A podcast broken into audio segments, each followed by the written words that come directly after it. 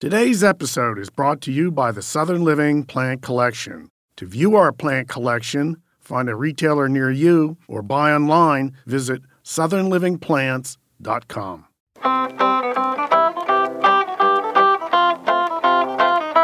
People of America, it is your lucky day. It is I, Steve Bender, the Grumpy Gardener. Welcome to Ask Grumpy, a podcast from Southern Living. One of my foremost goals as Grumpy Gardener is to have all of my fans be able to grow gardens that are just as beautiful as mine. A daunting task, I know. I'm here with my co host, Nellah. Hello, Nellah. Hello, Steve. Hi, Nellah. All righty. We have a really great question. Oh, I am just all a Twitter.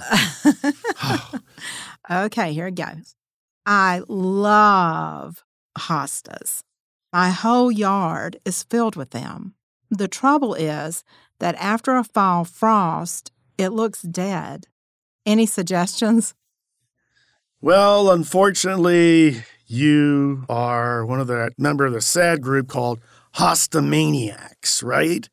You love hostas, but then they don't look like anything after a freeze. The answer is really simple. Plant something else with your hostas, okay? There's lots of plants that look good planted with hostas.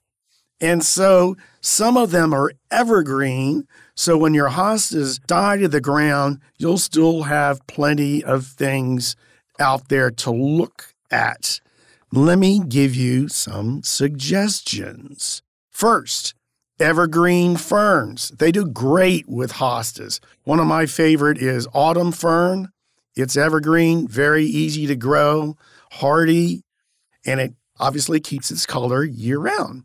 Uh, another one would be the hellebores or Lenten roses.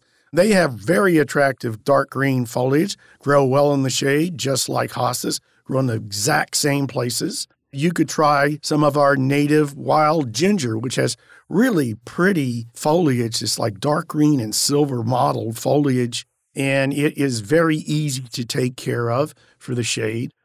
There is a grass looking plant. It is called Carex. It's actually technically a sedge, but it looks like a grass and it has yellow foliage and it's evergreen and it makes a nice, graceful mound that stays there all winter long and it gets to be maybe 18 inches tall and wide. Looks fabulous with all these other plants. And then I would also say that you could add to your hosta collection maybe some late winter or early spring bulbs. You know, things like snowflakes and snowdrops and early daffodils and things like that that'll, you know, come up and give you color. Spanish bluebells is another great one, grape hyacinths that will give you color before the hostas are up. So you'll have something to look at besides just a bunch of dead hostas. Now, Steve, are these like partial sun and shade or? These plants are primarily shade plants, yeah. mm-hmm. but like hostas, they will take a little morning sun. You don't want to put them in the hot sun, they'll burn up. But all the plants that I mentioned, wherever hostas do well, these plants will do well. Mm-hmm. Okay.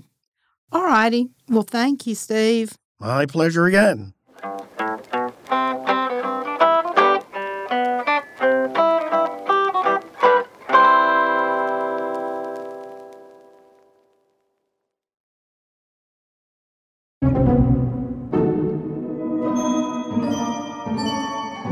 Hey, Steve. Hi, Nellah. I got a grumpy gripe.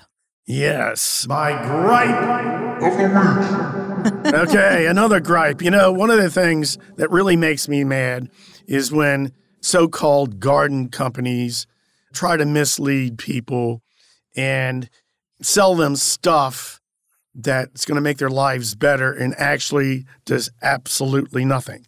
So, my fraud of the week is called an ultrasonic bug repeller. And you'll see these things, and they, they show them putting out all these microwaves and everything. And they say they chase away ants, they chase away spiders. interesting that spiders don't have ears, so I don't know how they could chase away spiders.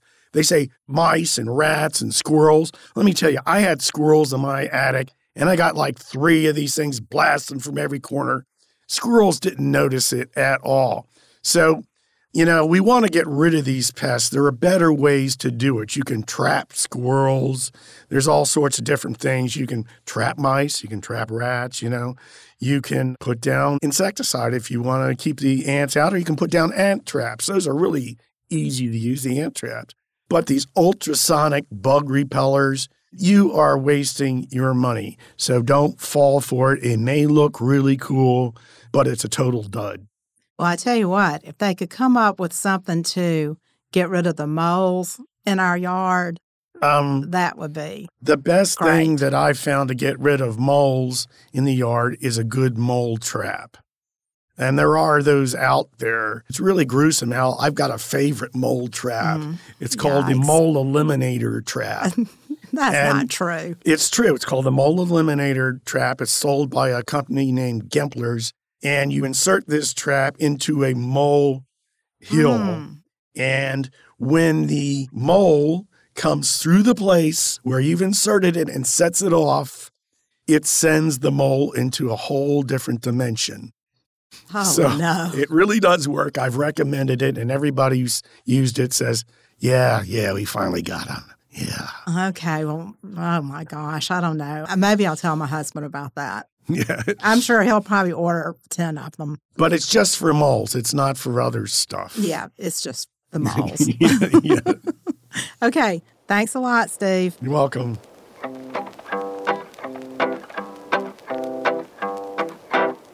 Thanks for tuning in to Ask Grumpy. This podcast airs every Wednesday and Saturday.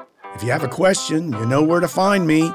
No question goes unanswered on the Grumpy Gardener Facebook page.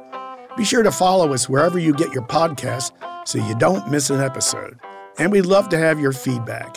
If you could rate this podcast and leave a review, that would make Grumpy very happy. You can find us online at southernliving.com forward slash ask grumpy.